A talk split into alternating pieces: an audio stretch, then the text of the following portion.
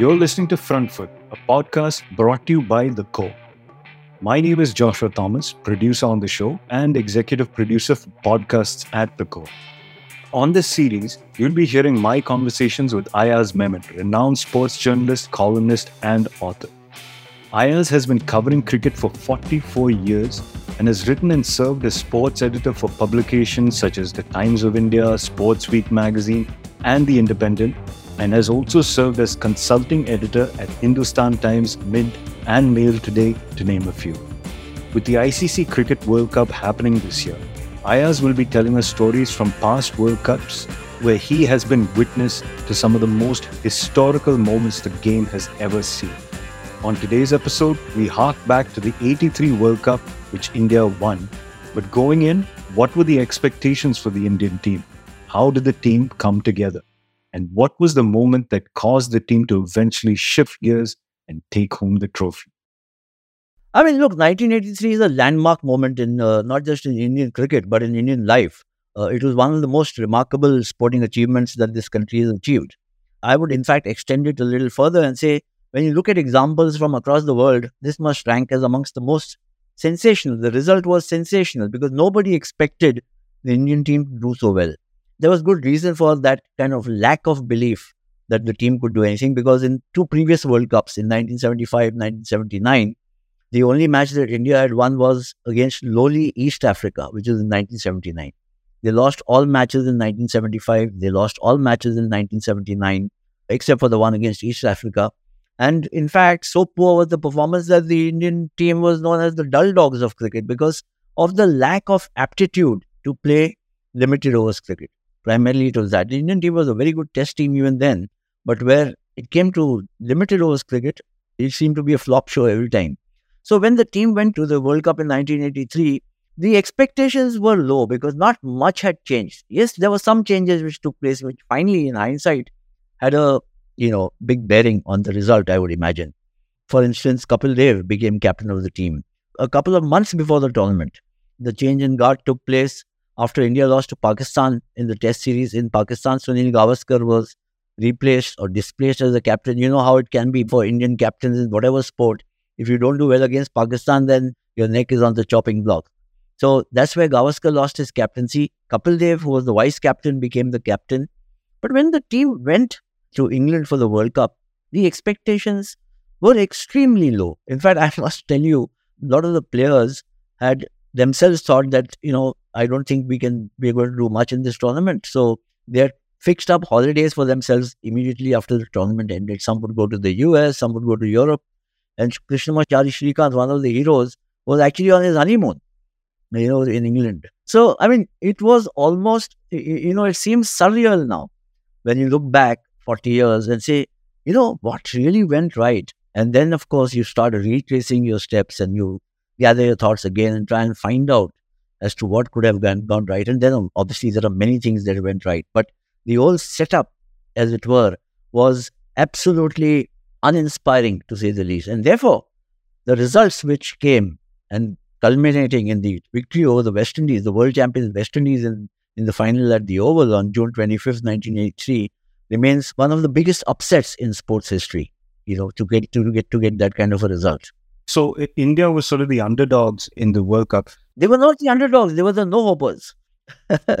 you know, when, when the tournament began, uh, the odds for, for an India win was 66 to 1. Even some uh, a team like Zimbabwe, which was actually a pretty strong team then, was thought to have a better chance of winning, so to speak, than India. So underdogs, it became when we see how the team progressed and then playing the, the stronger teams later. But otherwise, there were no hopers when they when they landed in England. In fact, a very renowned English journalist then, David Frith, cricket writer, uh, who I also know extremely well. And he was a fine writer, fine man. He used to write articles for Wisden magazine. And he, he wrote that if if India wins this World Cup, I'll eat my words, which he subsequently did post India's victory. Uh, he brought the copy of Wisden later on and he ate up that page, or at least as much of it, of it as he could, to show that uh, how wrong he had proved to be.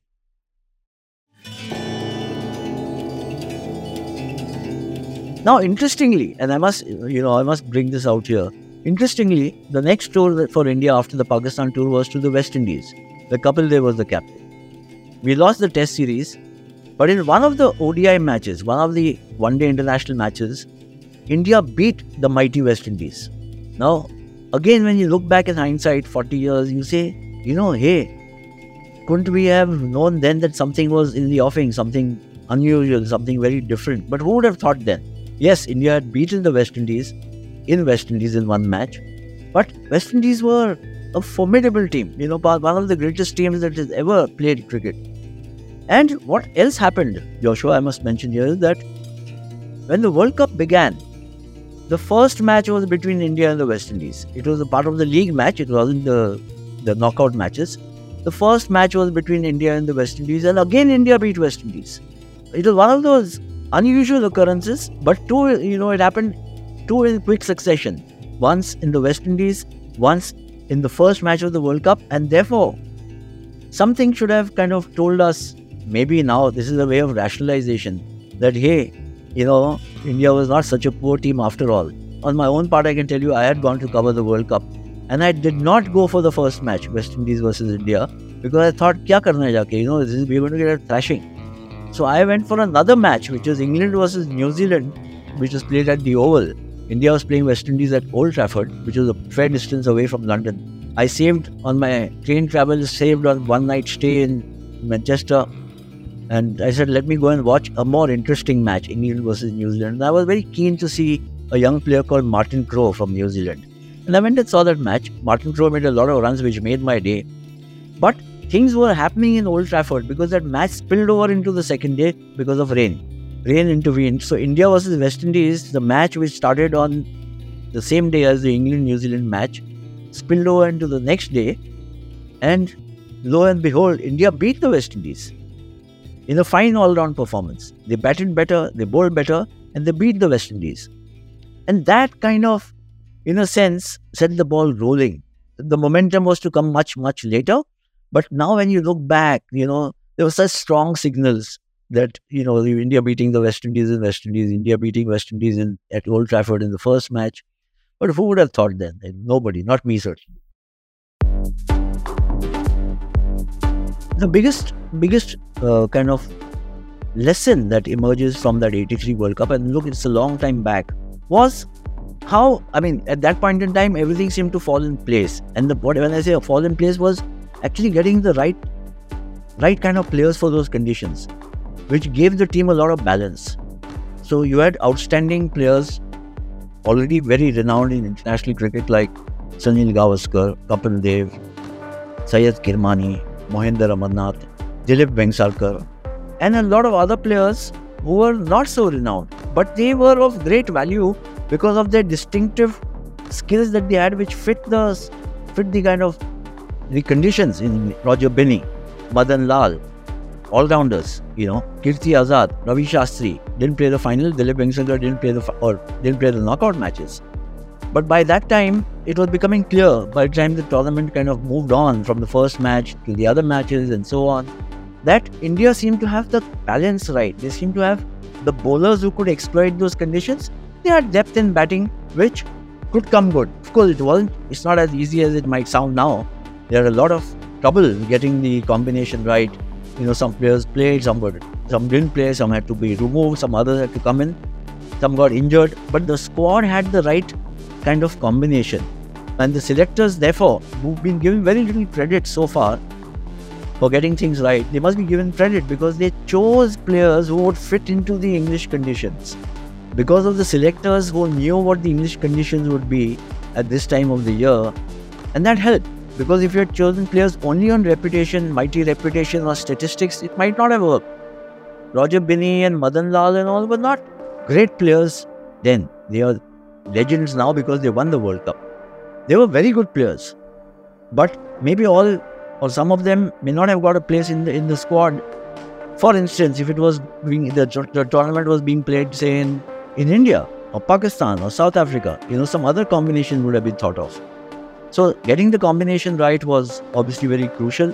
And then, of course, there were the performances. And amongst these, what stands out certainly is Kapil Dev himself playing, making that unforgettable 175 not out against Zimbabwe. That was a do or die match for India. You lose that match, you were out of the tournament. People could have resumed their honeymoons or gone off on their holidays. But Kapil Dev, in what was literally a one man show, 175 not out, out of 266. And that kind of triggered a revival. It was against uh, one of the lesser known teams, Zimbabwe, but it gave the team self belief and the momentum. And sometimes it happens in life, as in other endeavors, workplaces, wherever we may be, it can happen in companies. There comes a trigger where it just completely alters the mental makeup of a whole bunch and a group of people. Those around him see a roadmap of how they have to navigate or they can navigate. And they all get inspired to then become part of the, the whole joint endeavor. And that's something, you know, something like that is very common in team sports actually. You know, you need those triggers, you need those eureka moments of inspiration, hitting, being hit by inspiration. And then it, it gets transformational. And that's what happened with Kapil Dev's 175. After that, India went from victory to victory to victory to victory. So from the brink of ouster from the tournament, beating Zimbabwe, then beating Australia, then running into England, home team, joint favourites or second favourites to the West Indies in the semi final, then beating England there at Old Trafford and going to Lords for the final against the mighty West Indies, scoring only 183, which looked like a cakewalk for the West Indies, and then winning the match by 43 runs. Incredible. Is the only word in which I, with which I can describe it.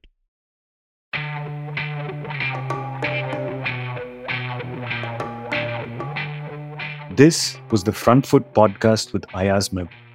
Do stay connected with more of our coverage at the core. You can check out our website www.thecore.in. That is www.thecore.in. Or follow us on LinkedIn, Twitter, and Facebook. If you like the podcast, do share it with friends and family and leave us a review wherever you get your podcasts. Have a good weekend, and we'll be back next week.